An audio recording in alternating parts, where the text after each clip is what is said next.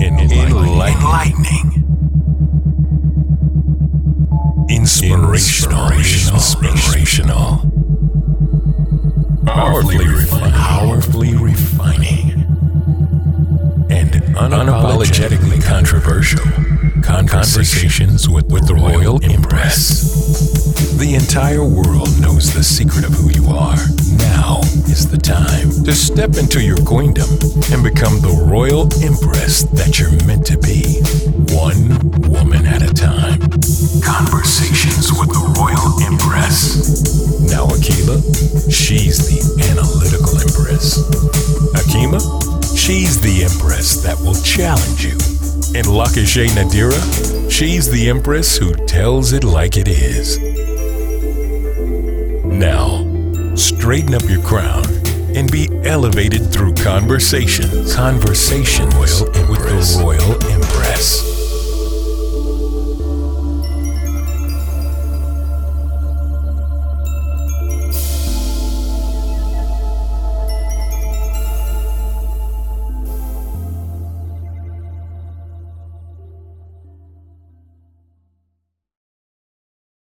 Welcome to another episode of Conversations with the Royal Empress.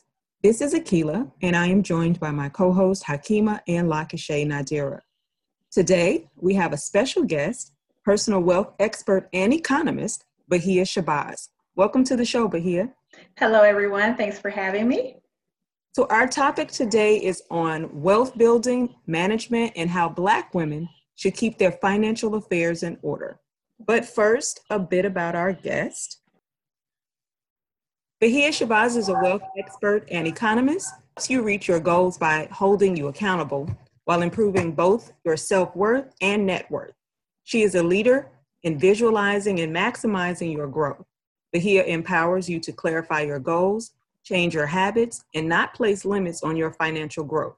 She is also the author of multiple books, including best-selling Women Building Wealth.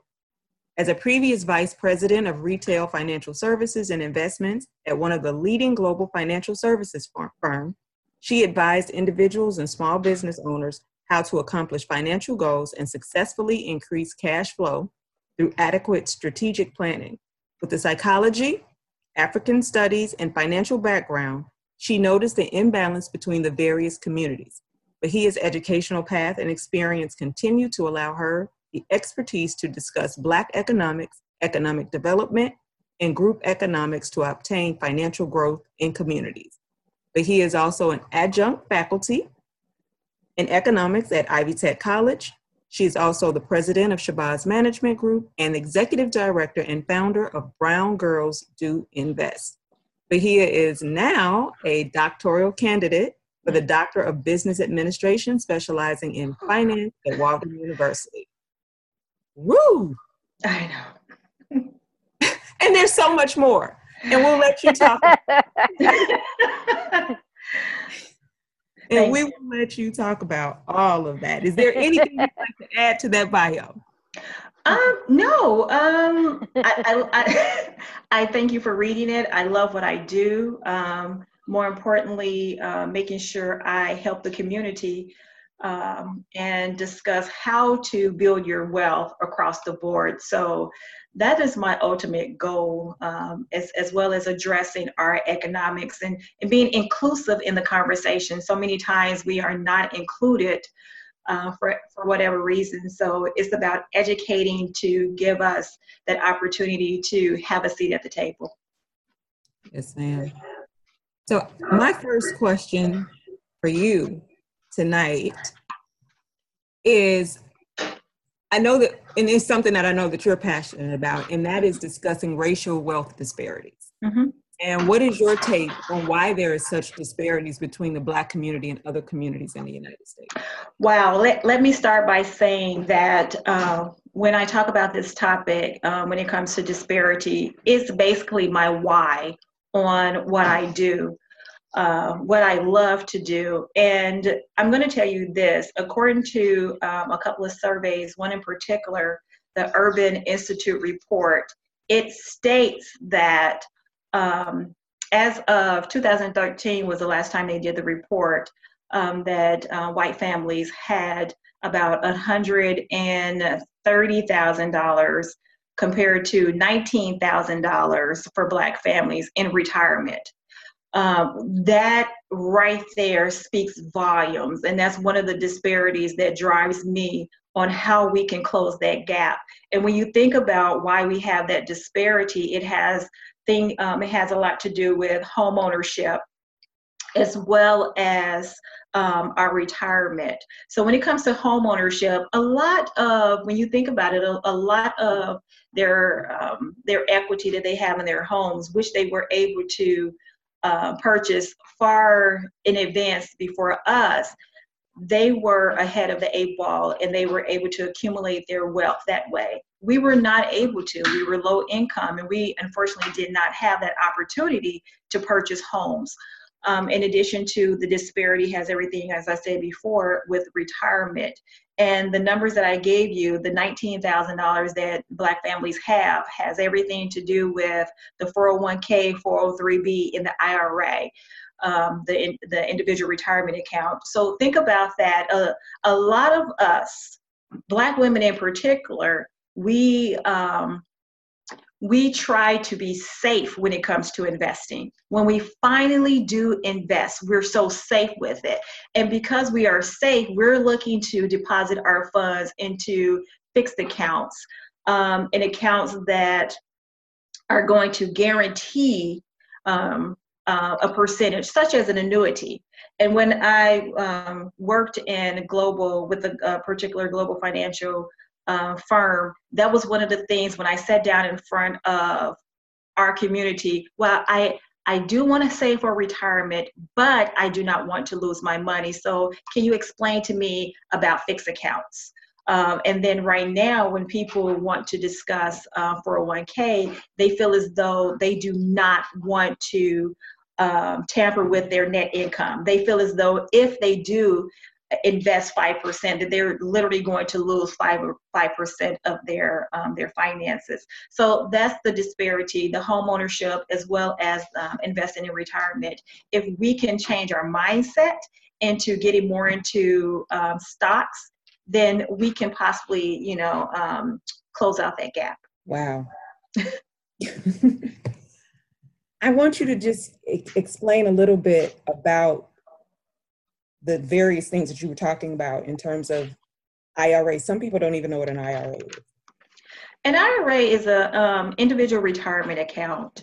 With the individual retirement account, you can actually use that to invest in mutual funds, as opposed to people saying that they are uncomfortable with investing in stocks, individual stocks, because they do not know where to begin. If you were to sit down with an advisor, a trusted advisor, and ask questions such as, what is my minimum to deposit into to start out with this retirement account? Some may tell you that is nothing to start out, depending on where you go, $25, $500, where have you. But with the individual retirement account, it gives you an opportunity to accumulate the rate of return, a higher rate of return, as opposed to a fixed amount. And I'm going to tell you this, when it comes to individual retirement account and maxing it out of the $5,000, we're around the tax season right now where some people are going to get a tax refund. Instead of using your tax refund to go out and purchase you a handbag or a vacation, think about what you can do to maximize your dollars. And one of the ways you can do that, of course, is to pay off any unwarranted debt that you may have. But in addition to that, of course, deposit into an individual retirement account. And basically, is your retirement account outside of your 401k or your 403b or 457 plan, depending on where you work. I like to encourage people to look at individual retirement accounts in addition to what you have with your employer. For one, with your employer, of course, contribute toward that account, especially if your employer matches what you are going to put in the first for example, 3%. Try to maximize that, as well as max out or contribute toward your IRA. You think about how you can use every bucket that you can. When we talk about multiple streams of income, of course, outside of working, you think about your multiple streams of investing. So where can you invest your money is where I like to put it. With the individual retirement account, it's just that individual, is not joint. So you may be married, or you have a spouse or a loved one, and you may want to pull him or her along as well and say, hey, put your name on this account and we can have it together. That's not what an individual account is.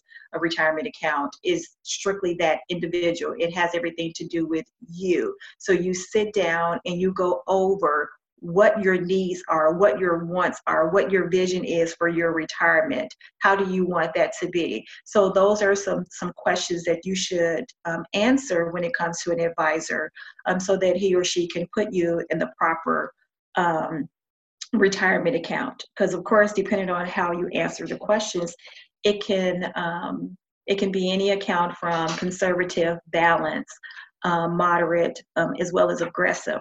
The older you get, the less aggressive you are. I, on the other hand, I'm consistently aggressive. I want my money. I want my money to work with me. And I understand that the more aggressive I am, the more I may possibly lose. But I'm going to tell you this. I love what I do. And I do not plan on retiring anytime soon. So I'm going to put that money in there, and ride the roller coaster. And for those who get the butterfly when it comes to investing, I ask people all the time, because I did mention roller coaster.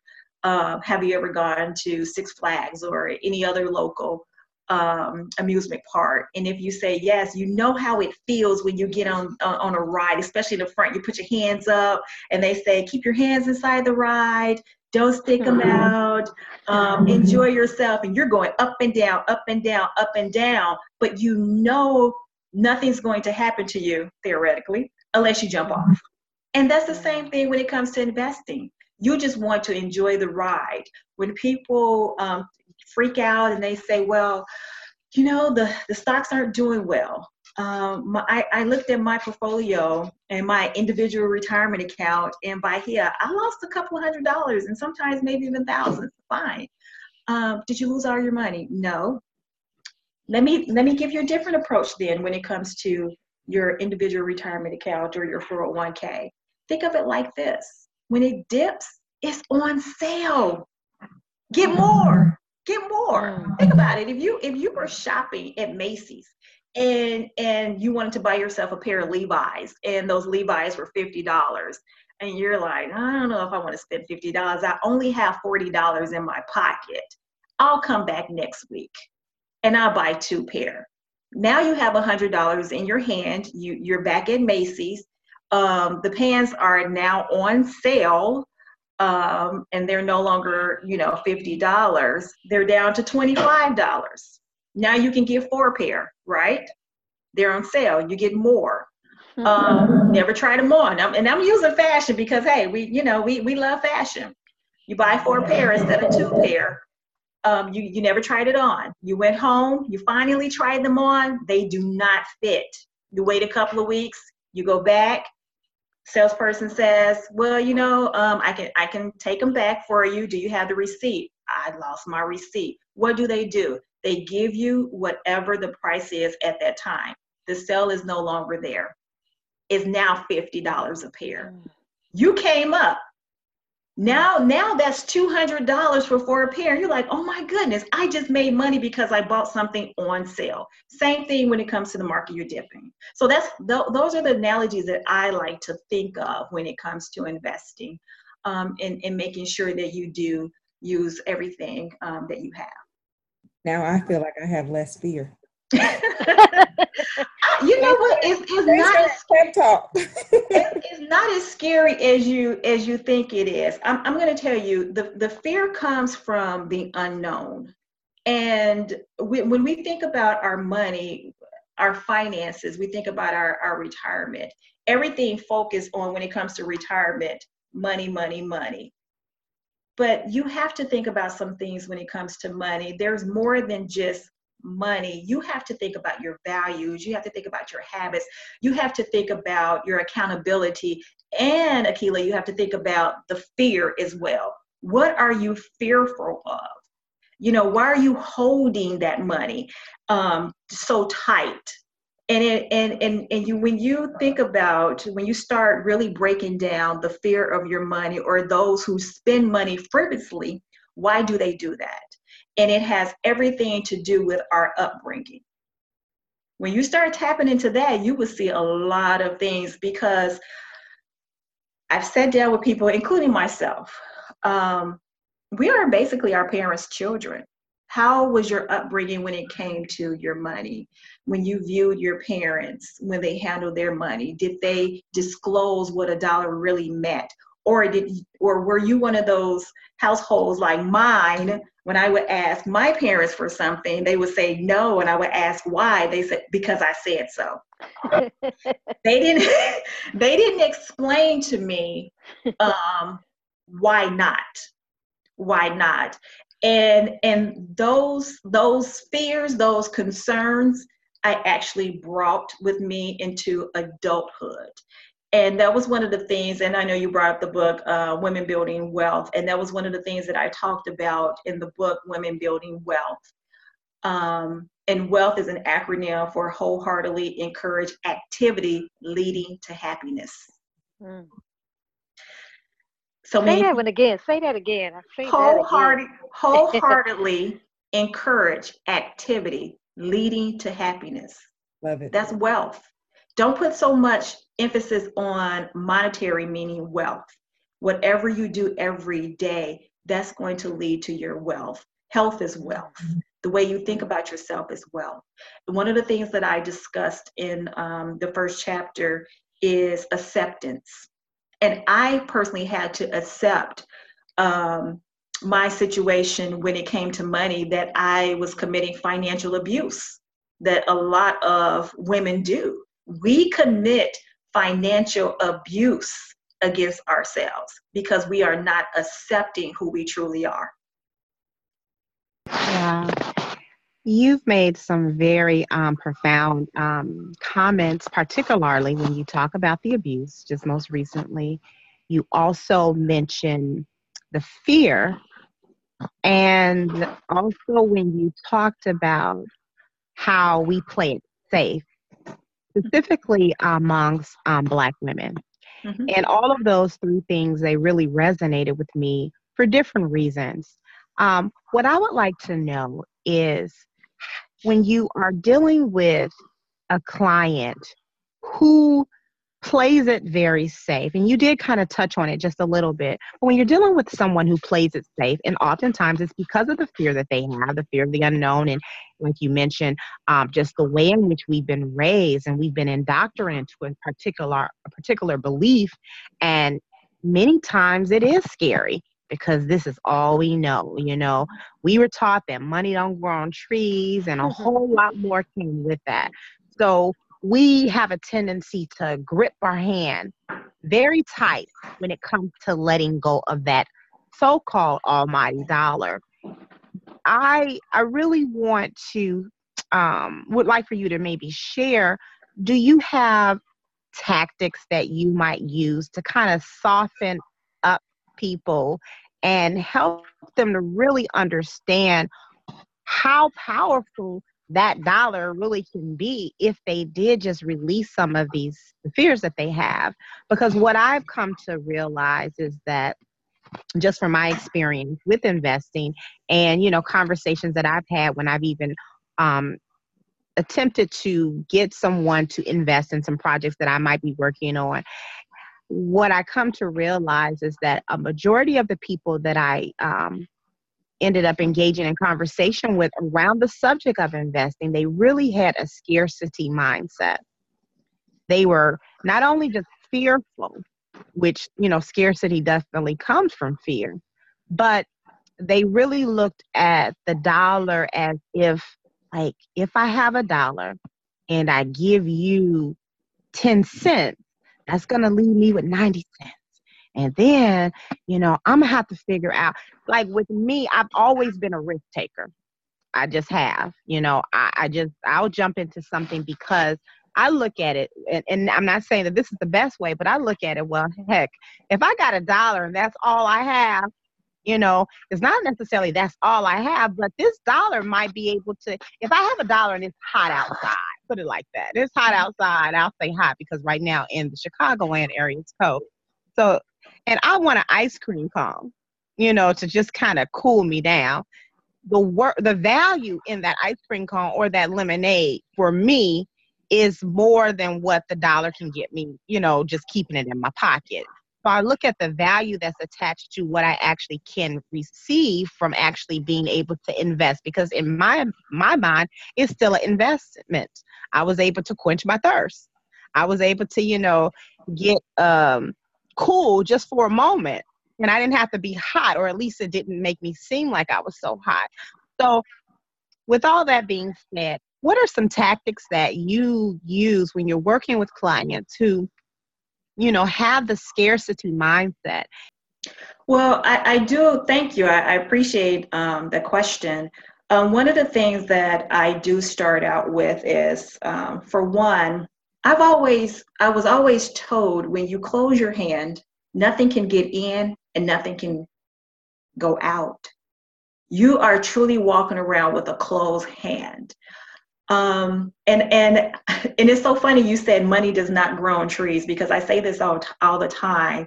And I also said this recently, money may not grow on trees, but we can plant the seeds for our financial future. Yeah. So in planting those seeds, we're going to have to get out of our comfort zone. One of the things that you said as an example was purchasing ice cream when you are hot, or that's what you have a taste for. But we have to change our mindset, and get people to realize that it's not always a tangible good that's going to reward you. There are a lot of people that say, well, if I don't feel it, if I don't see it, then it's not going to happen. But at the same time, that's not what hope is. You know, that's not what a vision consists of.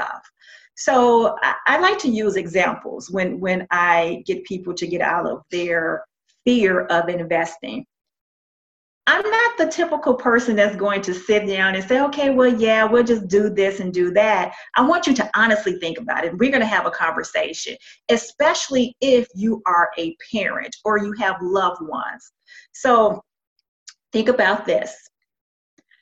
I always ask people, how often do you have a financial conversation with yourself? I'm not talking about, oh, I'm going to the club when I get paid or something's on. No. How often do you have a financial conversation? I mean, dig down and dirty with it. And before you even receive your income, you are sitting down and you're planning everything to the penny. This is where I see my money. I want my money to be placed in this particular account. I am going to live according to the 50, the 30, the 20 rule. You know, as they like to say, 50% for your needs, 20% towards savings, and 30% toward your wants, which I personally have a problem with that. We're going to talk about that later, because I don't think that we should have 50% going toward your needs and 30 towards your wants and 20 towards your savings. I have an entire different vision. But what I do ask people all the time is, do you feel comfortable with your actions right now? And if they tell me yes, and then I ask them, do you feel comfortable possibly being homeless in 20 years? And it may be drastic, but you have to think about this. If you continue in making the financial decisions that you are making right now, you will not be able to properly support yourself in the future. Not only that, because we are responsible, not just for us, but for our family, and for most of us, our community, you're teaching the ones around you how to be homeless too. Have that mindset as well. We have to learn to live by example. And what I mean by that is, let's say, I'm going to use us as an example. And this is a conversation I truly have with my husband. He and I, we at one time handled things very differently when it came to our finances. But we always have the talk every weekend where we are going to put our money, where is it going? And we involve our son as well, who will be 18 next month. And so when I didn't want to grow up saying to him, when he asked me something, why can't I have anything? Because I said so. Because I started at one time, but then I thought about it. I'm leading him down this road that my parents led me. Mm. So I said, we have to invite him into these conversations, which is what we had to start doing now, getting out of our comfort zone and being accountable of what we are going to do. When you're having this conversation with people and you want them to invest and they're like, well, I don't know because I only have $1 and you want me to give you 10 cents. Well, most people tithe or they give offerings or whatever it is that they want to give. Why can't you give to yourself? When I tell people all the time, when you create your budget, you should be at the top of that budget, just like your mortgage is. It should be your mortgage. It should be pay yourself next, which is whatever it is, your retirement, your savings account, and go on and so forth. But the reality is a lot of people are uncomfortable with it. And we have to get people to understand that your rewards are not always tangible. You are when you see your account, you know that for most of us who are, if not all of us who are on the phone, we've had our savings account as well as our investments account, and we may have had automatic contributions going into it and just forget about it. A couple of months later, we look at it, we're like, oh my God, I never even thought about it. But see, now you're visualizing it. And we have to sit down and have these uncomfortable conversations, which is what I do to address the issues of people who do not want to invest. Have these uncomfortable conversations. I pull out the statistics on the difference of ethnicities as well as genders. And I ask them, why not you? Why not you? Why can't you contribute? It doesn't matter if it's $5 a week. If you can spend money on that ice cream, even though you were thirsty or you were hot, hungry. Oh my God, don't get me started. I'm not even a Starbucks queen, but I went in there. Now I'm getting sidetracked because I'm gonna tell you this. We've been on vacation one day and one month rather, and I told my husband, I said, look, you like to travel. We can't keep getting on planes all the time. Let's do road trips. When I grew up, I'm going to tell you, I didn't know that we were poor.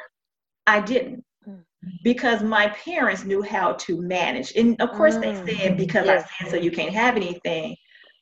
But at the same time, they put money to the side. We took road trips. We camped. We fish every weekend. We did all of that. So I told my husband, I said, look, we're going to have to take a road trip. We took a road trip. We were driving. You know, it took us like 16 hours. So it was my turn to drive. And I said, I'm tired. I went to Starbucks. I was overwhelmed. And I was like, can I have a small coffee? They were like, no, we have tall. We have this. And so that was it. And then when they told me how much it was, and it was like almost $6, I said, what? $6, that was not in my budget, because we budget to the T. We budget to the T. But to answer your question, I sit down and I lay out statistics and I talk about things that are intangible, because your wealth is intangible. Your health is intangible. Your peace of life is intangible. And we have to make sure that we are moving forward in our best interest, because we have to lead by example. And we have to make sure that at the end of the day, we take care of ourselves. Idealistically, we want our children to have open arms and open doors and say, look, when you reach a certain age, we'll be here to take care of you.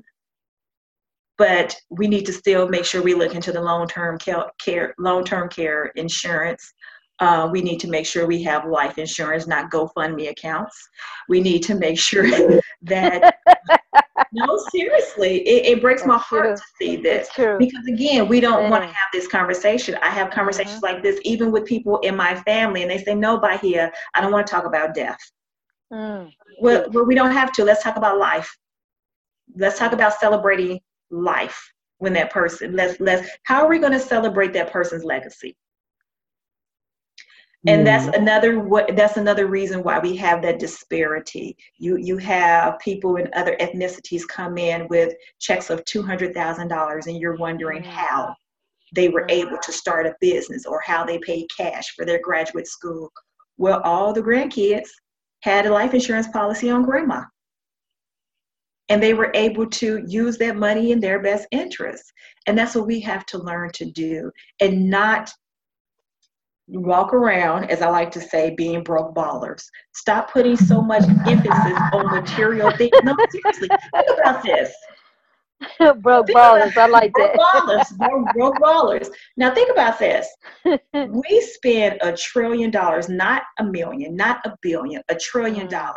Just think if we take our resources, and instead of them pulling at our purse strings and saying, look, we're going to market toward this community, and truly understand not only our buying power, but our ability to pull ourselves up and work together, we can really do so much within our community and our households and take care of ourselves as well. So I know it can be frustrating, Akashay, to talk to somebody who does not want to invest. But I'm telling you, I spend countless hours in front of people, and even if it's just one individual, and just educating. And that's more important than anything. Even if they never sit down with me for another year, I have planted the seeds in them to actually research and self-educate themselves on the fact that they can invest. It is not as scary as you think it is. What's fearful is the unknown, and the unknown is not knowing what to do. That is a problem when it comes to investing, not knowing, which is another reason why I created the nonprofit organization Brown Girls Do Invest. And we literally have telephone conferences, webinars, and we travel this country. We sell out everywhere we go. The need is there. We want to do better, and we want to overcome those fears. And once we are, once we receive that knowledge, we can do that. And it's one step at a time, and it's me holding your hand and you holding her hand and saying, look, sis, we can do this together. So that's how we do it. Fantastic. Sis, I have a two-part question for you. Sure. The first part of my question is, do you think that as Black people, our individual view of investing is affected by our lack of a vision of a community, of our community building wealth together? It just seems like we don't have an individual view of the importance of investing, but we also don't have it as a community as well. I won't have a two-part question. I'll just let you answer that. I'll ask my second question at a later time. But what do you think about that as far as comparison to other groups? Oh, absolutely. We don't do it individually. If you don't do it, think about it. If you're not an advocate for yourself, how can you be an advocate for your community? Right. So we that's why it's so important for us to sit down and know. Find out what we need to do. And not only that, to understand the importance. We need to go back to what we did decades ago when, after 1865, we finally, all of us found out that we were free. And one of the first things that the conversations that we have, I'm reading a book right now by Zora, Zora named I love her as a writer. She wrote Barracoon. And I love it one of the reasons why I love it is because it's giving the story from our perspective and no one else. And he was one of the last of the individuals to come over from Africa. And I mention him because he remembered hearing that they were free. And one of the things they said was, what are we going to do now? We don't have any land. We don't have anything to do. We don't have any resources. So we can't go back to Africa, because when they went to the previous slave owners about sending them back to Africa, they said, no, we're not going. You're going to have to work for your money if you want to go. Well, they worked hard. But see, that was the mindset back then, that we need to build together. So in order for us to build together, I'm going to help you. We're going to build our homes in this particular community. I'm going to get the wood. You're going to get the nails. You're going to fetch the water. We're going to do everything together. But see, this is where I think the disconnect comes in. When we build everything together, someone else comes in and knocks it down. It's you know, it's like the kid who doesn't know how to play. Like, your Legos are bigger than mine. Bam. Seriously. Mm-hmm. When you think about the various Black Wall Streets and all the other communities, it's like, we don't want you to be part of what we're doing. Go do your own. And when it's done, it's knocked down. And I think every time that's done, it takes something away from us, where we don't think that we're capable, as well as, why should I continue, is going to be knocked down. But more importantly, we need to make sure that we are educated on what we want, and we are going to do what it takes individually to bring it to a community together, and get all the naysayers and the self-doubters out the way. So I to answer your question, it does have to start individually in order for the community to do it together, because we have to do it collectively in order to move forward. And we have to be on one agenda. And that's what a lot of other ethnicities have. They're on one agenda. Yeah. When you think about Chinatown and Jewtown, as they call it, Greek town, everyone's on one agenda. When something happens in the United States, we're like one of the biggest communities that complain, because we know it's going to affect us directly. You don't hear a lot of other people complain, because they have their own economics, and because they have their own economics, they come together and they say, look, in order for you to want something from us, to receive something from us, this is what you have to do for us. We don't have that. So it's going to take some time for us to get together. To be honest, in my personal opinion, I think we're getting there, slowly but surely. I think it's getting to the point where we're just tired. And we don't always want to be inclusive. Not to say that we want to divide ourselves from everybody, but why can't we have ours as well? But I think we're starting to come to that point where we want to know how to get to the next level as well, and not only get to it, but maintain it, make it grow, and leave it as a legacy for generations to come. We need to stop buying things that are meaningless, and buying things and giving it away.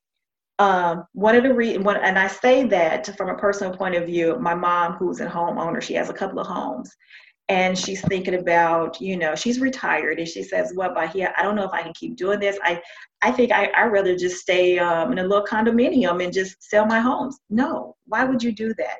For one, you worked hard, you raised us in these homes, leave it to us so we can continue to pass it down. And we've honestly had a family meeting, not just with us, but we chose which grandchild is going to get it after us as well. Okay, wow. So, and proactive. Exactly. Because think about it, that's how a lot of other ethnicities do. They leave things over to each other. We don't. That's one of the things we do not do. So we actually had that conversation as well. And I can't sit here and encourage people to do things that I'm not willing to do, which is have financial conversations and overcome financial fears, and being held accountable, and changing my personal habits as well to discontinue the financial abuse. Because I was the woman who said, well, you know what? I don't have to invest now. I have years to do that. And I was the woman who purchased everything, and my cars and my clothing items, because I looked like the part, and other people's opinions were more valuable than what I thought about myself. And once I knocked that wall down, I was able to progress in life as well, and share my thoughts and as well as my expertise with others. And that's what we need to do. Stop basing our life on what other people feel toward us, their perception toward us, and what we need to do in our life as well. And same thing with our community. One of the, as I said before, they market toward us because they know that we're going to go out and purchase those Nikes. Why purchase them when you can be an owner? If you're going to own a pair of Nikes, you need to own one share of Nike. Absolutely. Absolutely. And that's a conversation that I've had. My husband and I have had with our son. He wanted to, he's never been into all the name brand, but he's been investing for a few years now. And he said, well, Mom, I want a pair of Jordans. I'm like, Jordans? Why? Jordan wasn't even playing. You weren't even born when Jordan was around. What? So once we had that conversation, you know, I said, no, just make me a list of 10 items that you use. Now, he didn't have any gadgets. So he was like, I don't know what to write down. I said, go to school. Look at your friends. Tell me what they have on. Tell me what gadgets they have. And he did. And so we started looking things up. And I some of the things he told me, I said, okay, they're not on the market, so you cannot invest in that company. So there were quite a few that he was able to. I said, so now read some articles about those companies. Don't just look at the performance. Don't look and tell me how much the share is. Read some articles, research, and see if that's what you want to invest in and where it's going. And that's what we've been doing ever since with him. And I believe that's what we need to do as well. There's such a market out there for us to invest. And one of the first questions people ask, where do I go? What do I do? Well, look within our own community. Where do we go as a community? We go to Walmart. As you said, we go to Starbucks. Brother down the street, we already know he got a Nike. 9 times out of 10, I drank the Kool-Aid. I got an iPhone, finally. So those are the things we invest in to start, so that we do overcome the fear of being uncomfortable, because we do not know. But start with where you are. You know, you hit on a lot of points again that I think are extremely important, you know, for our listeners, as well as for us that's, you know, on the conversation, because we do all have children. And having a conversation, the right type of conversation with our family, particularly our children, is extremely important. Like you mentioned, the conversation, you know, having with your son, which, can you imagine if more conversations were taking place around the table with our children, you know, in the same manner in which you did, what that would create? Because now when they go back with their friends, I mean, I can just speak even from my own experience. My son, I even listen sometimes when I hear him on the phone, you know, I'm listening to what he's talking about sometimes. And it's very different from maybe 2 years ago, because he's really become more focused about his future. Said something a few weeks ago when we were talking. He came to me, he was like, you know, Ma, I was just wondering, do you think is $10,000 enough for me to, you know, get a piece of property, you know, and help you out and work with you? And I was like, well, I had to stop for a moment. I said, well, here, in a voice, I said, well, do you have $10,000? And he was like, well, I'm just asking, you know, and, you know, pretty much maybe by the spring I should.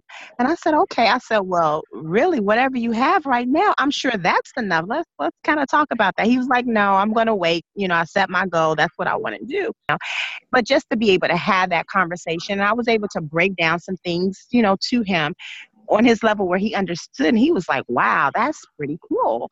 He was like, okay, well, yeah, that's exactly what I want to do. I want to do it like that. So when I heard a conversation that he had one of his friends, you know, they were talking about girls, but he was like, well, you know, I don't have time for that. I'm just not on that right now. He's like, I have to go and stack this money, he said, because that's just not my focus, man. He's like, I got to be able to make a way for myself in the future. And even though he has a lot to still learn, it was just good for me to be able to hear that he's taking some of the information, you know, some of the things that I'm suggesting that he reads, and he's listening, you know, by being speak to him on his level. Exactly. So when you talk about, like, what are your people wearing? Oh, they're wearing these shoes. Or my son used to be so into that stuff. He really was for a moment, but not anymore, because he's like, shoot, wait a minute.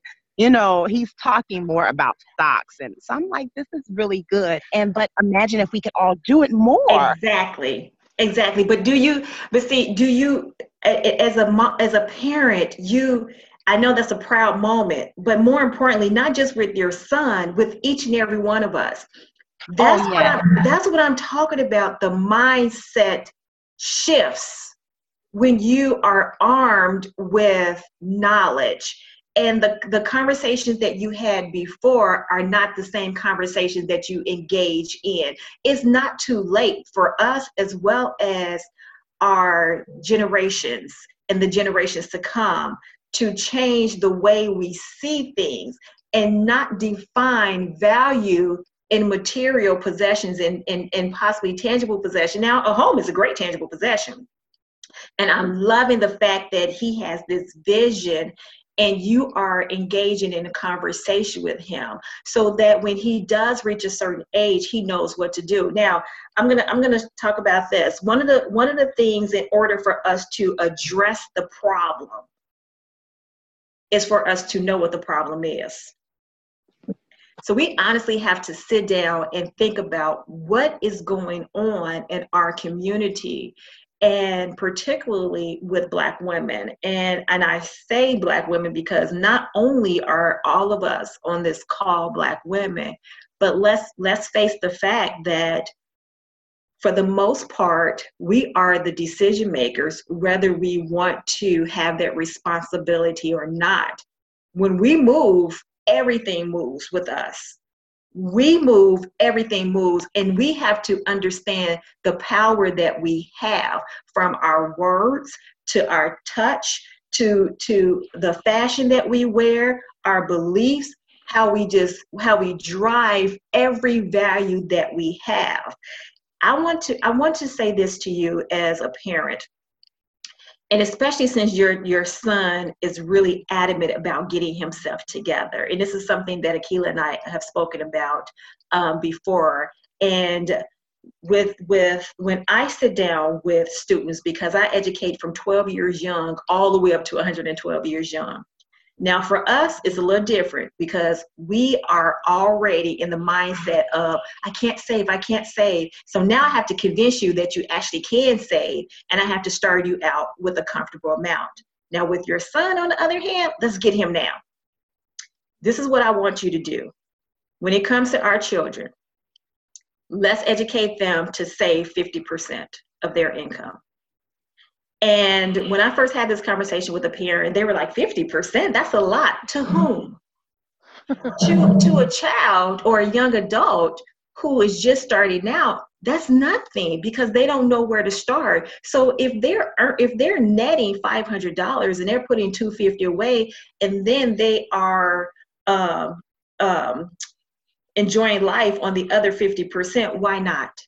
We have to teach them to honestly put away 50%. Now, for my son, who's been doing it since the beginning of time, because he's always DJ'd, and last year he had his first job punching the clock as a lifeguard. He never spent any of his checks except for one. That child has, his savings account is ridiculous. Now, I'm going to tell you this. This is his goal.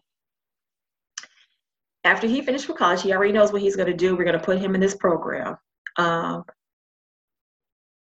that he is going to earn $90,000 a year. So his net is going to be $65,000. So we invited him. Now, this is one of the things that a lot of parents don't do, because I have conversations even with him in front of his friends and their parents. And they say, oh, once he turned 18, they out. That's not us. Because what we do is, we set our young ones up for failure. Failure, yes. They don't know what to do. They barely know how to make ends meet. And society makes it seem as though once they turn 18, it's a light switch and they know everything to do. No, I'm almost 50 years old and I'm still learning stuff in life. So what we told him, and he has agreed on to do, he will only live off of $15,000 a year. He has nothing to do. There would be no rent to be paid. He already will have a vehicle that he'll be paid, that he will pay cash for. There are no other responsibilities. He's actually on my credit card as an authorized user because my credit score, yay, is great. So to help out our son, to help build his credit, he's on there. I've already explained to him, even though you have access to one of these cards and you see you have thousands of dollars on it, you are to spend no more than 25% of this card because they're looking at the debt to the limit ratio, which severely impacts your credit score. So he's already on that. So he will only live off of $15,000. What he does with that $15,000, he wants to go hang out with his friends, buy clothes, do whatever. The $50,000 goes into his savings account. The goal is for him to live with us for over 3 to 5 years. So if he chose 3 years, that's $150,000 he has saved up when he leaves out this house. He's already started looking into franchises. He found a franchise that just to start out with the franchise, $10,000. That's not including the annual fees. So he's already, his goal is to franchise, even though we don't even eat, I'm vegan, we don't even eat McDonald's. But I'm going to get 3 McDonald's franchises, and I'm going to do this, that, and the other. And I'm staying home with you and Dad for so many years. So we have to plant those seeds in our children, and that's part of the legacy that we are leaving for our children. So when your son, and I'm so excited that he is looking into purchasing property, and he can do everything from flipping to rehab, foreclosure, tax lien. I mean, right now he can even own a lot. There are so many lots in Michigan and in the area of Detroit where they be purchasing lots for $500. And think about this. I had someone who owns a lot in the area. There was a gas station. There is now a gas station on that lot who wanted to be there. So they leased out the lot they own, and they are collecting tens of thousands every month from this gas station. And they only spent a few $100s on this lot. But they won't relinquish the lot to them. And rightfully so, they should not, because, I mean, look at the money that they are earning on it. So I believe that we should start having these conversations with ourselves, with our girlfriends, with our husbands, with our children, at least every week. What are your financial goals? What are you going to do? How are you going to get there? And continue to check in, and not just say, hey, how much do you have in your account? Now, I'm a stalker. I'm on my son's accounts, all of them. Okay, what do you have?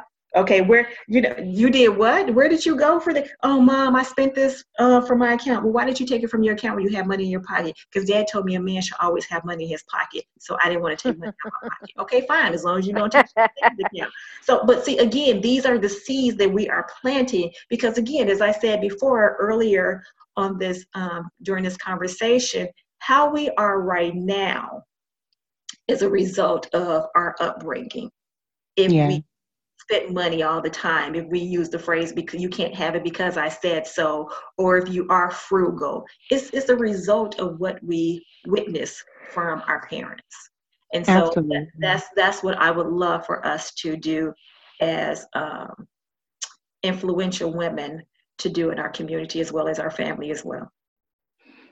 Yes. And God willing, we just through this conversation that we're having here, with Conversations with the Royal Empress, this will inspire other parents, other mothers, other fathers to continue the conversation with their children. So thank you for what it is that you do, because this is the type of work that really is like the gasoline that kind of gets the car to move so that it can not just sit on the lot. And that's that money just sitting there on the lot, not doing anything with it. Well, you have to get the car, you have to get the keys and start the car, and then you got to get it moving. And that's that engine, you know, being able to share with the listeners, you know, the different strategies as it relates to investing. Mm-hmm. It's not just letting it sit in a savings account. It's not just letting it just sit. It's about taking it and what are you going to do with that dollar so that you Absolutely. Yeah, I wanted to address what we talked about in the very beginning when I introed, and that's about the financial 101 for us. Because so many Black women are, right now we're leading households. Talk about how to keep our financial affairs in order, and that's everything. And a brief 101 lesson. Okay. For one, I want you to recognize myths. And that's starting out with, I have to earn more money in order to save money, in order to become rich or wealthy. Address all myths that you've heard. You do not have to be rich in order to save. When it comes to saving, as I said before, put something to the side. You will be amazed at how that will accumulate. And I did briefly mention, because someone may ask or wonder, well, what is a proper amount to save? I have no idea. At this point, of course, I said at 50%. I would love for you to do that. But let's start out with at least 20%. 20% of your income. Your net income of saving.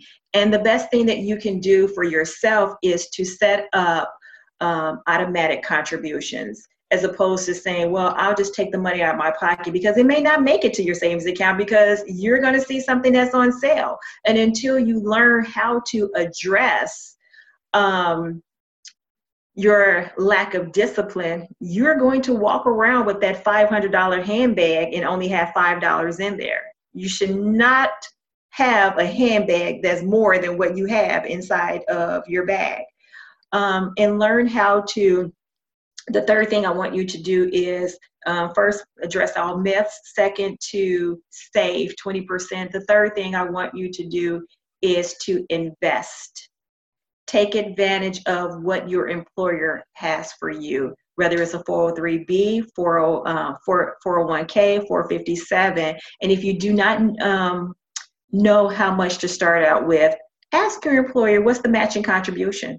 And if they say, well, 3% is the matching contribution, well, start out with that. Start out with that. If your employer does not have it, or you're an entrepreneur, you don't have access to an employer-based retirement fund, that's when you can go and open up your IRA so you can maximize your retirement. One of the things that I do want, and I'm all about challenges, not like, oh, if you don't do it, then oh well, but challenge yourself to do this. Every month I do a spending cleanse. And what that consists of, I do not spend one dime for an entire week. Not for 1 week. So I already, again, remember I said we have conversations in our household every Thursday or Friday anyway. So we set ourselves up and say, okay, you know what? It's the third week of the month. We're not spending anything. So you need to make sure gas tank is full. If you're traveling, you need to make sure that you already have the money in your pocket. The bills already need to be paid. We're not touching the checking account at all. We're not going out to eat. We're not getting that Starbucks. You're not spending anything for the rest of the week. The next thing I want you all to do, which is the last thing, one day a month, when you go and, because most people shop every monthly, but at least choose one time where you are actually out shopping and you catch a sale. There's a sale somewhere, Marshall's, wherever you want to go, and you have $100 in your pocket. And you say you're spending $100 just for that sale. And just so happen, you only spend $45 because that one item was on sale. So how much do you have now? $55. I want you to take that difference and put it into your savings account. That's a true savings. Mm-hmm. That's what we need to start doing. Don't just walk out the door and say, yeah, I saved $55. And next thing you know, you're going to have brunch with mimosas and everything else. No. Take that $55 and put it into your savings account. and watch it accumulate. That's what I want us to start doing.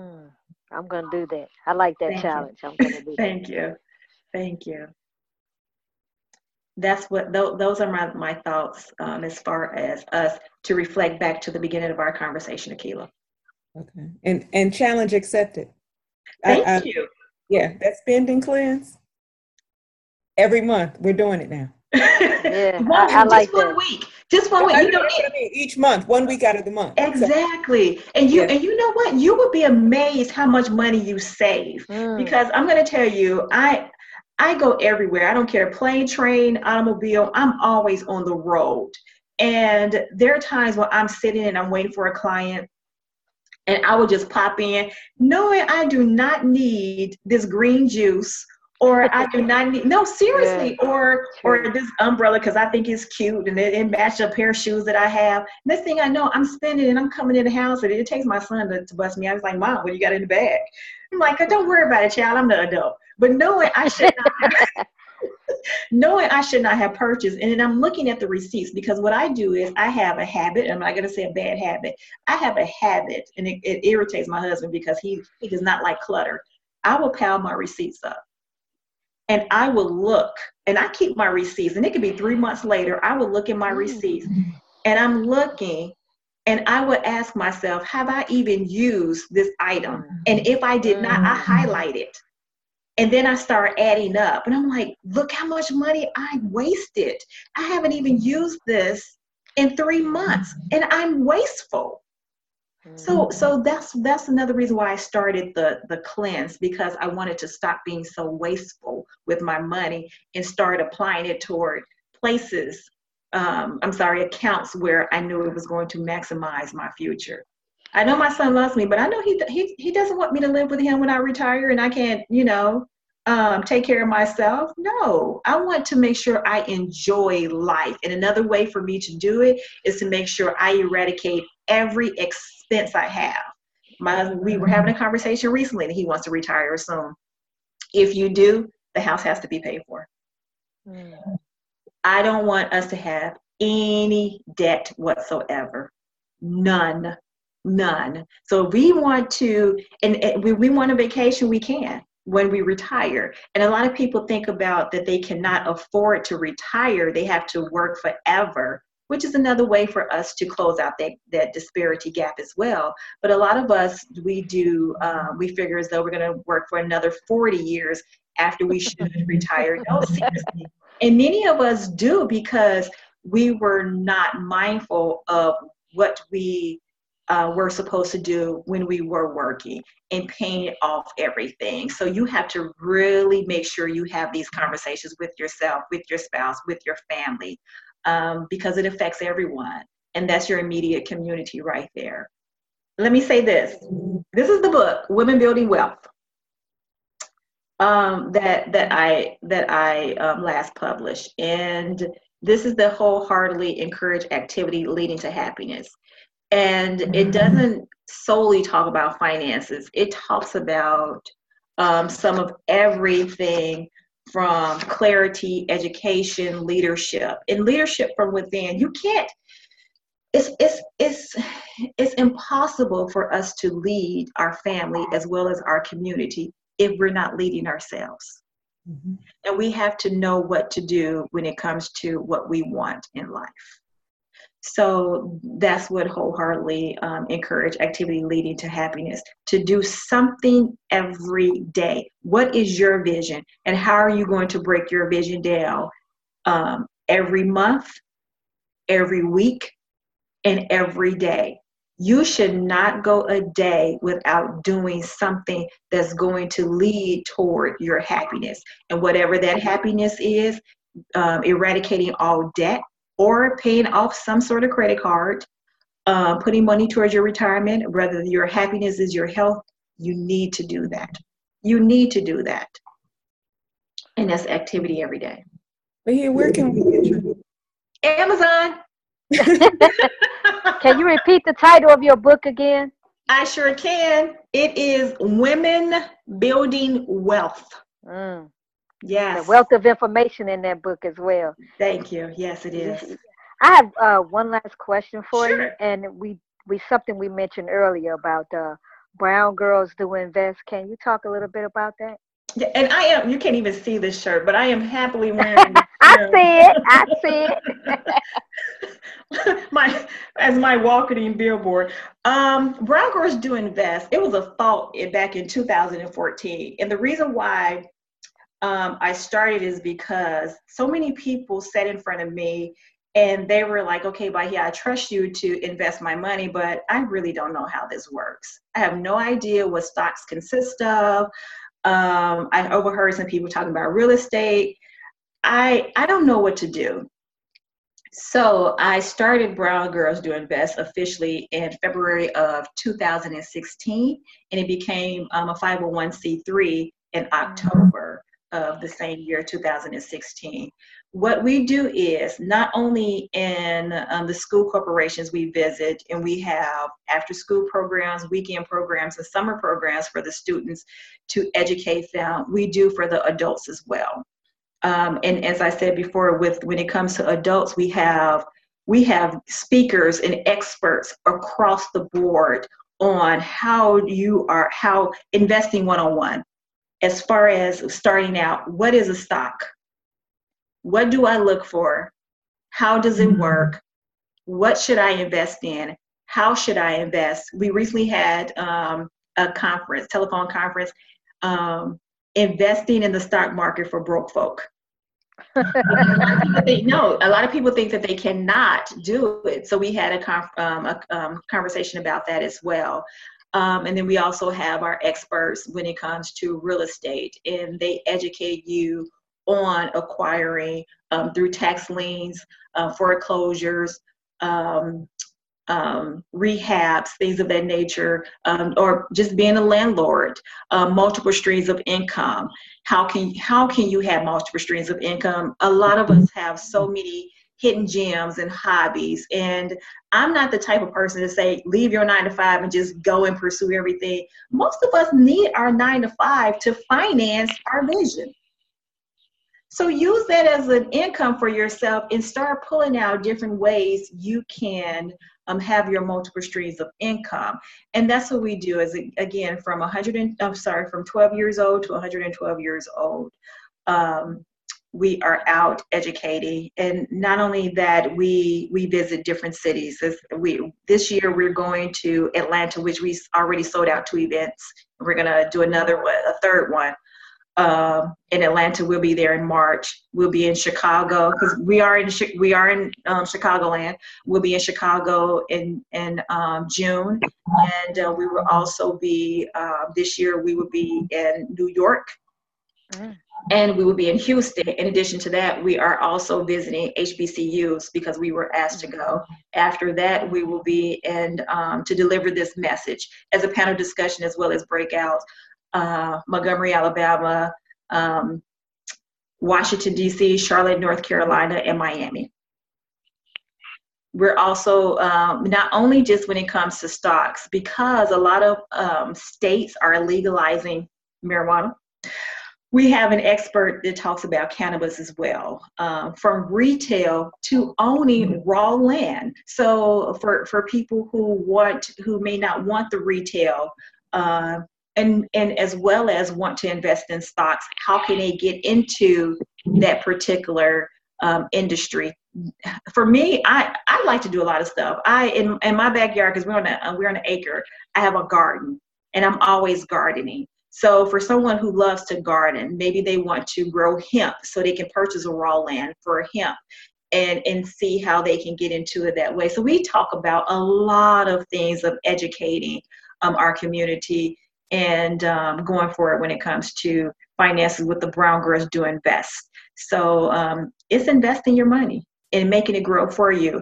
And the tools that we provide to you, not only do we educate you, but we provide to you resources for you to leave as a legacy as well. And for you to, and I love this organization because we have mothers in there with their daughters and with their sons, and they're like, well, I want them to know so that they can be ahead of the game compared to where I was at their age. So this summer we're actually going to have a student summer investment club.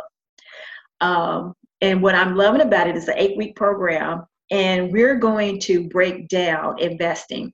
So I'm going to have them choose companies. I'm going to start them out with a virtual account of $100,000, and we're going to invest. So it's not mean you can just go in and us going in lecturing. No, we're going to see how you actually manage your account, what you invest in. So we're going to show them how to look at the trends, look at the performance, the shares, research companies, break everything down.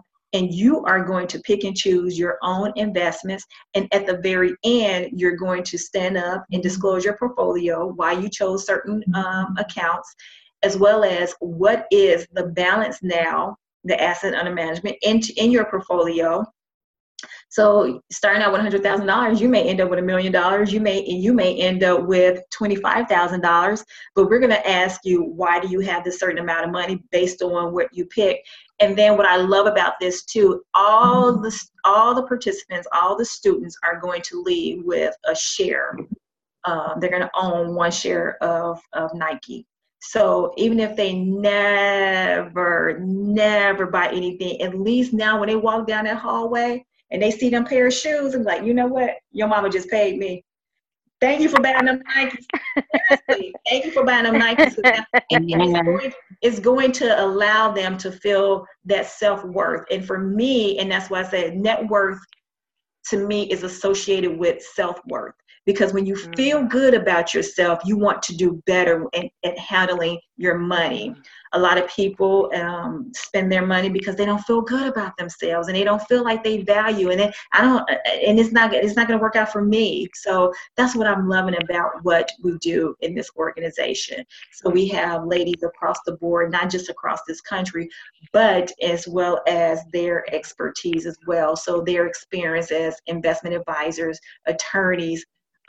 They handle taxes. They have doctor. They some of everything, and stock traders, option traders, and the conversation is not over the top where you're just gonna walk out with like a deer in headlights and say, I have no idea what Bahia or anybody else said.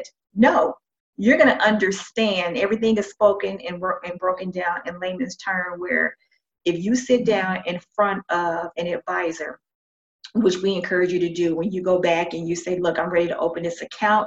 Now you have positioned yourself to know what questions to ask and not just accept what someone has to say to you to put you in this account, because you have sat down in front of somebody who looked like you, who concerns and comments and education resonates with you.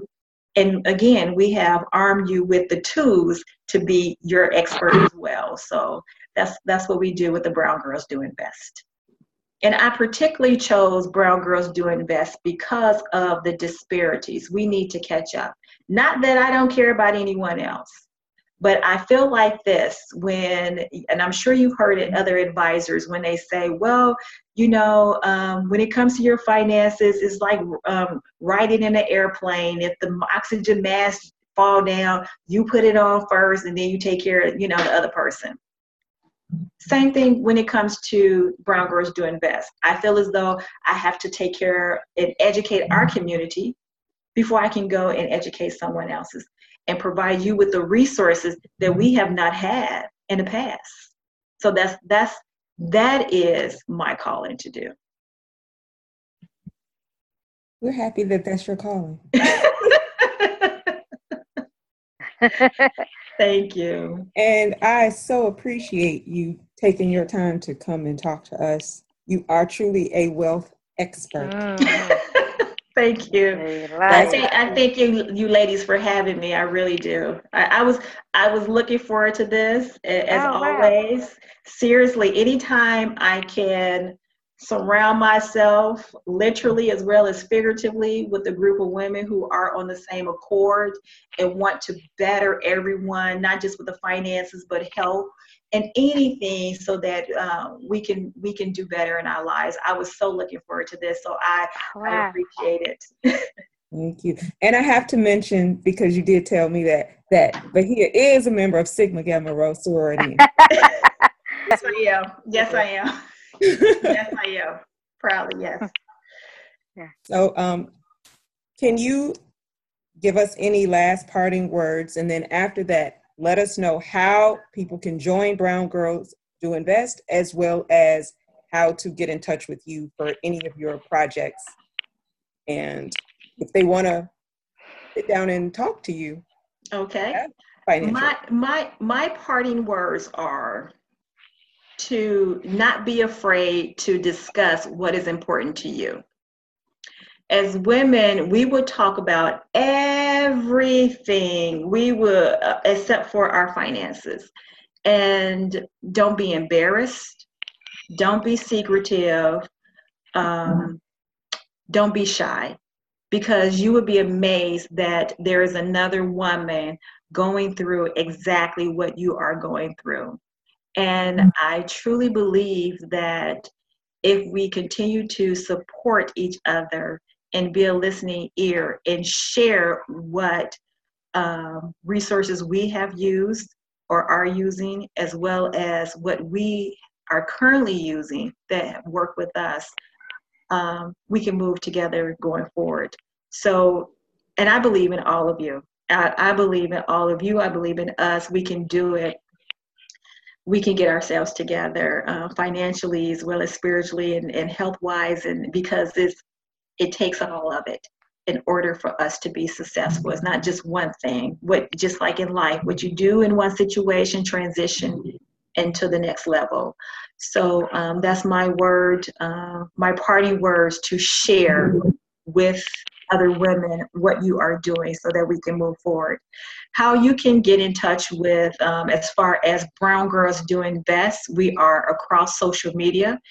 Just as that, type in Brown Girls Do Invest on Twitter, Instagram, Facebook, browngirlsdoinvest.org. You can visit us to see what we are doing, our events, what our mission statement is, our why, what we do. We have pictures and videos of our community, of what we have done in the past. You can also reach me, Bahia Shabazz, throughout social media as well, as well as BahiaShabazz.com. If you want to work with me on a personal level, as far as not just speaking, but what your next step should be financially, because I touch on budgeting, I touch on saving, I touch on investing. But not only that, I like to sit down with people to see where your head is. Just like you interview me, I interview you. Everyone's not ready. Everyone is not ready. As I said before, we have to address the problem. And that's what I like to do with people, address the problem so that we can move on and correct anything that you may want to financially, as well as your self-worth. So you can always reach me at BahiaShabazz.com. And that's it in a nutshell. Don't forget, Women Building Wealth is on Amazon. And once again, I appreciate all of you. But please, when you go to browngirlsdoinvest.org, you can always sign up for our newsletter. Please join our newsletter. It's free to join the organization, so that you will have access to our various teleconferences as well as webinars, and know when our events are occurring. So then when we do go to your area, you can also, and on the website is where you can give a monetary donation. You can also purchase shirts, as well as do in-kind services. All proceeds, 100%, goes toward our programs, particularly for the youth, because it takes a lot to get the youth together, to educate them, as well as we have a financial literacy program with the organization that during the month of August, we give out thousands of financial literacy books to our young adults before they go back to school, to educate them on banking, credit, as well as investing. So we do that also.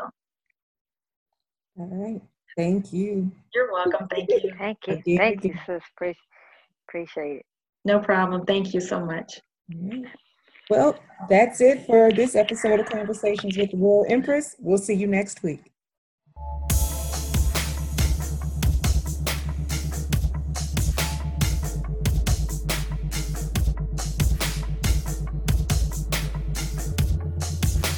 Thanks for listening to another episode of Conversations with the Royal Empress. Tune in next week for another enlightening conversation.